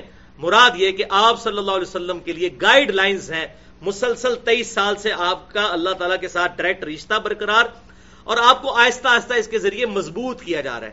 پہلے گائیڈ لائنز آتی ہیں، اس پر عمل کرتے ہیں، نئی ازمائشیں آتی ہیں، پھر اللہ کی طرف سے گائیڈ لائنز آہستہ آہستہ ایوالو ہوتے ہوئے صحابہ اکرام کی ایک جانسار جماعت آپ کے پاس تیار ہو گئی ہے۔ اس لیے کہ آپ کے دل کو مضبوط کرتے ہیں ہم اس کے ذریعے۔ جو کہ اللہ تبارک تعالیٰ نے سورہ حشر میں بھی فرمایا کہ اگر یہ کتاب نازل ہوتی پہاڑوں پر تو ریزا ریزا ہو جاتے پہاڑ۔ نبی صلی اللہ علیہ وسلم کے مبارک دل پہ آہستہ آہستہ اس کو نازل کیا گیا تاکہ آپ کے دل کو مضبوط کیا جائے اس کے ذریعے۔ ولا بمثل الا جئناک بالحق واحسن تفسیرا اور اے محبوب صلی اللہ علیہ وسلم، تم دیکھو، کوئی ایسا اعتراض نہیں، یہ لے کر آئے اور ہم اس کا کوئی نہ کوئی معقول جواب آپ کو تعلیم فرما دیتے ہیں۔ احسن تفسیرا۔ اب اس کو اوپر جوڑ لیں سورہ حج کی باون نمبر آیت کے ساتھ۔ کہ اللہ تعالیٰ فرماتا ہے، جب کوئی شیطان کوئی کام ڈالنے کی کوشش کرتا ہے، تو اللہ تعالیٰ شیطان کی اس معاملے کو پیچھے کر کے اپنی آیات کو محکم کرتا ہے، مراد یہ اس کا جواب دے دیتا ہے۔ اسی طریقے سے سورت الانبیاء میں آیا کہ یہ کافر جن کو پوج رہے ہیں، جن پتھروں کو، اللہ تعالیٰ ان پتھروں کو بھی دو میں ڈال دے گا۔ ان بتوں کو بھی دو میں پھینکے گا۔ تو کافروں نے مذاق اڑانا شروع کر دیا۔ اچھا اس کا مطلب ہے، جتنے جھوٹے معبود بنائے گئے ہیں، وہ دوزخ میں جائیں گے، تو عیسیٰ علیہ السلام کو بھی پھر دوزخ میں ڈالا جائے گا۔ کیونکہ عیسیٰ علیہ السلام کو بھی تو پوچھتے تھے عیسائی۔ اب پتا تو کافروں کو بھی تھا کہ عیسیٰ علیہ السلام نے اپنی عبادت تو خود نہیں کروائی۔ وہ تو الحمد للہ امام المواحدین تھے۔ یہ تو لوگوں نے ان کے لیے ڈیوینٹی کلیم کی۔ پھر اللہ تعالیٰ نے اس کا جواب بھی دیا۔ سورہ زخرف کے اندر کہ محبوب صلی اللہ علیہ وسلم، یہ جو عیسیٰ کی مثال انہوں نے آپ سے بیان کی، آپ ٹینشن نہ لیں، یہ حجت بازی کرنے کے لیے کی۔ حالانکہ ان کو بھی پتا ہے کہ ہمارے خاص بندے تھے اور وہ قیامت کی خبر ہے یعنی نزول عیسیٰ جو ہے یہ قیامت کی خبر ہے۔ اسی پہ میں نے مسئلہ نمبر بارہ، حیات مسیح اور نزول مسیح علیہ السلام، اس میں اس آیت کو بھی ثبوت کے طور پر پیش کیا ہے۔ تو ہر چیز کا اللہ تعالیٰ معقول جواب الحمد تعلیم فرما دیتا ہے۔ اب اس کی حکمت کیا ہے کہ ایسا کیوں ہوتا ہے کہ نبی دعوت دے رہا ہے، شیطان اپنا کام ڈال رہا ہے، پھر اللہ تعالیٰ آیت نازل کر رہا ہے۔ یہ اس کا ثبوت۔ وہ سورہ حج کی باون نمبر آیت کی اگلی آیات پڑھ لیجیے، دو آیات، ترپن اور چون۔ یہ کس لیے ہے؟ یج ما یلقی الشیطان فتنة للذین فی قلوبہم مرض۔ یہ اس لیے ہے تاکہ ہم شیطان کی ان باتوں کو ازمائش کا ذریعہ بنا دیں۔ ان لوگوں کے لیے جن کے دل کے اندر مرض ہو چکا ہے، جنہوں نے بات نہیں ماننی۔ ولقاسیہ اور ان کے دل سخت ہو چکے ہیں۔ کاسیت القلوب ان کے دل سخت ہو چکے ہیں۔ یہ ان کے لیے ازمائش بن گئی ہے۔ اب اس بات کو اس سے بھی جوڑ لیجیے۔ جو یہ اکثر لوگ معذ اللہ قرآن کی توہین کرتے ہیں، کہتے ہیں جی قرآن میں آیا یو دل بھی کثیر و یادی بھی کثیرہ اللہ تعالیٰ اس کتاب کے ذریعے لوگوں کو گمراہ کرتا ہے اور ہدایت دیتا ہے۔ استغفر اللہ یہ کانٹیکسٹ ہی نہیں ہے اس کا۔ یہ صورت البقرہ کی آیات پیچھے سے شروع ہوتی ہیں کہ کافر اعتراض کرتے ہیں کہ مکھی اور مچھر کی مثال قرآن میں کیوں آئی؟ تو اللہ تعالیٰ فرماتا ہے کہ ہمارا مقصد تو علم جھاڑنا نہیں، بلکہ بات سمجھانا ہے۔ پھر اللہ تعالیٰ نے یہ الزامی جواب کے طور پر کہا تاکہ اللہ تعالیٰ اس کے ذریعے تمہیں گمراہ کرے۔ کیوں گمراہ کرے؟ کہ تم اس مثال کو ماننے کے لیے تیار ہی نہیں ہو رہے۔ اور ہدایت دے ان کو جو قرآن کو مان لیں۔ لہذا جو قرآن پڑھ کے قرآن کے اوپر عمل کر رہے ہیں نا، وہ ہے ہدایت والے۔ اور جو کہہ رہے قرآن ڈائریکٹ نہ پڑھو، گمراہ ہو جاؤ گے۔ بیسیکلی وہ ہے یو دلو بھی کثیرہ اور کہتے ہیں جی قرآن پڑھ کے لوگ گمراہ ہو جاتے ہیں۔ قرآن میں کہیں نہیں لکھا ہوا قرآن پڑھ کے لوگ۔ یہ تو قرآن کا مقدمہ ہی ختم ہو جائے گا۔ یہ قرآن تو ہے ہدل الناس سورت البقرہ میں۔ بینات من الہدا والفرقان۔ ہدایت کی روشن دلائل اور حق اور باطل میں تمیز کرنے والی کتاب۔ اگر ہم یہ کافروں کہ جی یہ کتاب پڑھ کے آپ گمراہ بھی ہو سکتے ہیں اور صحیح بھی ہو، کہیں جی اپنے کول رکھو کتاب۔ استغفر اللہ آؤٹ آف کنٹیکسٹ کوٹ کیا ہے۔ اللہ تعالیٰ نے ٹانٹ کیا کہ کافروں جب اس کتاب کی تم واضح باتیں کو نہیں مانتے، باتوں کو نہیں مانتے تو تمہاری گمراہی میں اضافہ ہوتا ہے۔ ہم یہ اس لیے نازل کرتے ہیں کہ ایمان والوں کو اس سے اور ہدایت ملے اور تم لوگ اس کا انکار کر کے خود گمراہ ہو۔ انکار کر کے، نہ کہ مان کے۔ اور یہاں پر بھی اللہ تعالیٰ فرما رہا ہے، یہ ہم اس لیے کرتے ہیں تاکہ شیطان فتنہ کھڑے کر دے ان لوگوں کے لیے جن کے دلوں میں مرض ہے اور جن کے دل سخت ہو چکے ہیں۔ وہ ان والمین الفی شقاق بعید اور یہ جو ظالم ہے یہ تو دشمنی میں بہت آگے جا چکے ہیں۔ حق بات نظر بھی آ رہی ہے نا، پھر بھی نہیں ماننی اور یہ ہمیشہ سے ہیومن انسٹنکٹ ہے۔ آج تک ہے۔ اب کسی بھی سننی سے پوچھ لیں کہ جی اہل سنت کی سب سے معتبر کتاب کون سی ہے حدیث کی؟ کہے گا جی بخاری اور مسلم۔ اور اسے پوچھیں بھائی بخاری اور مسلم میں نماز کا جو طریقہ لکھا ہوا ہے، آپ کو پتا ہے؟ تو پچانوے پرسینٹ سننی اس طریقے پہ نماز ہی نہیں پڑھ رہے دنیا کے۔ ادھر آگے وہ کتاب بیک گراؤنڈ میں چلی جائے گی۔ ان کے لیے ازمائش بن جائے گی۔ پھر کبھی کچھ کہیں گے جی وہ فلانی چھ لاکھ دیسا یاد سنتے اینیاں کٹا دیتی ہیں تو اینیاں ودا دیتی ہیں وہ چھ لاکھ دیسے نبی وسلم کی کہاں سے آئی بھائی وہ ترک تھے۔ آپ کی ٹوٹل حدیثیں دس ہزار ہیں۔ وہ چھ لاکھ ترک ہے اس میں میں نے مسئلہ نمبر تھرٹی سکس، ضعیف الاسناد اور من گھڑت احادیث کے فتنے کا تحقیقی جائزہ ایٹی سیون منٹ کی گفتگو الحمد اس حوالے سے کی ہے۔ تو مخالفت پہ کوئی بندہ اتر ہے تو کبھی بھی حق بات نہیں مانتا، چاہے آپ اس کو قرآن حدیث کھول کے بھی دکھا دیں۔ اور دوسری طرف کیا ہے؟ ولی علم الدین ات العلم تاکہ جان لیں اہل علم علم والے لوگ، جذبات والے لوگ نہیں، جو علم کے اوپر اپنے عقائد و نظریات کی بنیاد رکھنا چاہتے ہیں۔ انہ الحق من ربک، کہ یہ کتاب حق ہے آپ کے رب کی طرف سے۔ ان کو تو یقین ہو جائے گا۔ جن جن آیات پہ یہ تنازعات کریں گے، مومنین کو وہی آیات ایمان کے بڑھنے کا سبب بن رہی ہوں گی۔ الحمد للہ میرے ربک، تیرے رب کی طرف سے، فیؤمنو بھی اور وہ اس پر ایمان لائیں۔ فتخ بتلہ قلوب اور تاکہ ان کے دل جھک جائیں اس کتاب کی طرف۔ وہ ان اللہ لہدا لہا دل لدین آمنو بے شک اللہ تعالی ہدایت دینے والا ہے ایمان والوں کو الا سرات مستقیم، سیدھے راستے کی طرف۔ ایمان والوں کو جو واقعی خود ایمان لانا چاہیں۔ تو یہ الحمد للہ سورت الحج کی آیت نمبر باون سے لے کر چون تک یہ معاملہ بالکل کلیئر ہو گیا۔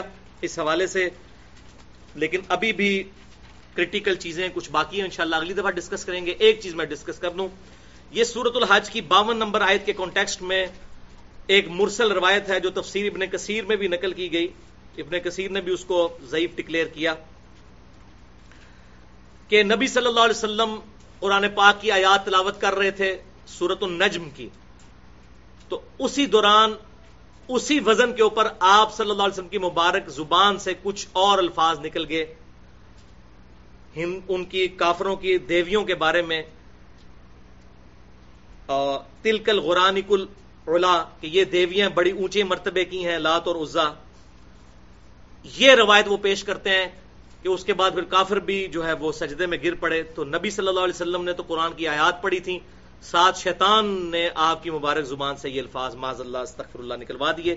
یہ بھائیوں بالکل جھوٹی روایت ہے اور اس کا میں نے پوسٹ مارٹم مسئلہ نمبر 36 اسی ضعیف الاسناد اور من گھڑت احادیث کے فتنے کا تحقیقی جائزہ، اس میں جو میں نے پانچ جھوٹی اور ضعیف روایتوں کی مثالیں دی ہیں کہ جن کی وجہ سے دین کا بیڑا غرق ہوا ہے، اس لیے صحیح حدیث پر ایمان لانا ضروری ہے۔ ان میں سے ایک مثال یہ بھی ہے۔ یہ بالکل جھوٹی روایت ہے، اس کی اسلام میں کوئی حیثیت نہیں ہے۔ اب یہاں پر یہ بات بھی یاد رکھیں کہ آپ صلی اللہ علیہ وسلم یا انبیاء کرام علیہ السلام دین پہنچانے کے حوالے سے سو فیصد اللہ تعالی کی حفاظت میں ہوتے ہیں۔ ان پر کوئی شیطان کا غلبہ نہیں آتا۔ لیکن جہاں تک دنیاوی معاملات کا تعلق ہے، صحیح مسلم میں اوپر تلے چار ترک موجود ہیں کہ آپ صلی اللہ علیہ وسلم نے ارشاد فرمایا، وہ بڑا ڈیٹیل واقعہ ہے، ابھی ٹائم نہیں بیان کروں، تبیر نحل والا واقعہ۔ وہ کھجوروں کی پیوند کاری اور گرافٹنگ والا واقعہ۔ اس میں آپ صلی اللہ علیہ وسلم نے اینڈ پہ ارشاد فرمایا ان تم عالم امر دنیا کم دنیا کے کاموں کو تم بہتر سمجھتے ہو۔ اور اس میں آگے الفاظ ہیں صحیح مسلم میں، ابو دعود میں بھی موجود ہے یہ حدیث، مسلم میں چار ترک اس کے موجود ہیں۔ کہ جب کبھی میں تمہیں اللہ کے ریفرنس سے کوئی بات بتایا کروں تو اس کو منو ان قبول کیا کرو۔ ہاں جب تمہارے دنیاوی معاملے میں میں کوئی تمہیں مشورہ دوں، تو تم خود دیکھ لیا کرو دنیا کے کاموں کو تم بہتر سمجھتے ہو، جو تمہارا اپنا ایکسپیرینس ہے۔ اب دیکھیں نا، جو آج اس وقت سائنس نے جو ترقی کی ہے یعنی کہ وہ ساڑھے پانچ سو مسافروں کو لے کر ایئر بس اے تھری ایٹی آسمان میں اڑ رہی ہے، اور کہاں لوگ چار مہینے میں حج کے لیے پہنچتے تھے اور اب چار گھنٹے میں پہنچ جاتے ہیں۔ اب یہ صحابہ کرام کو تو یہ چیزیں، یہ ٹیکنالوجی نہیں پتا تھی نا۔ نہ ان کا یہ فریم آف ریفرنس تھا۔ تو یہ انسان کو جو اللہ تعالیٰ نے وقت کے ساتھ ساتھ ایولیوشن کرائی، ترقی کروائی، اس حوالے سے اور یہ حدیث، تعبیر نحل والی میں نے پوری حدیث اور اس حوالے سے اسلام کا کیا کنسپٹ ہے؟ آپ صلی اللہ علیہ وسلم نے امت کو کلیئر کٹ ایک ویژن دے دیا۔ ان تم عالم بھی امری دنیا کم اس حوالے سے پینتیس منٹ کی میری گفتگو ہے، مسئلہ نمبر تھرٹی نائن کے نام سے۔ علم وہی اور علم سائنس کی اہمیت اور ان کا دائرہ کار۔ یہ بڑی امپورٹنٹ اور ٹیکنیکل گفتگو ہے۔ اس حوالے سے اللہ تعالیٰ سے دعا ہے، جو حق بات میں نے کہی، اللہ تعالیٰ ہمارے دلوں میں راسک فرمائے۔ اگر جذبات میں میرے منہ سے کوئی غلط بات نکل گئی، تو اللہ تعالی ہمارے دلوں سے محف کر دے۔ ہمیں کتاب و سنت کی تعلیمات پر عمل کر کے دوسرے بھائیوں تک پہنچانے کی توفیق عطا فرمائے۔ سبحانک اللہم و بحمدک، اشہد و الہ الا انت، استغفرک و اتوب الیک۔ وما علینا الا البلاغ المبین۔ انشاءاللہ تعالی اگلی دفعہ پھر اگلے دو پوائنٹس ہم ڈسکس کریں گے. انشاءاللہ.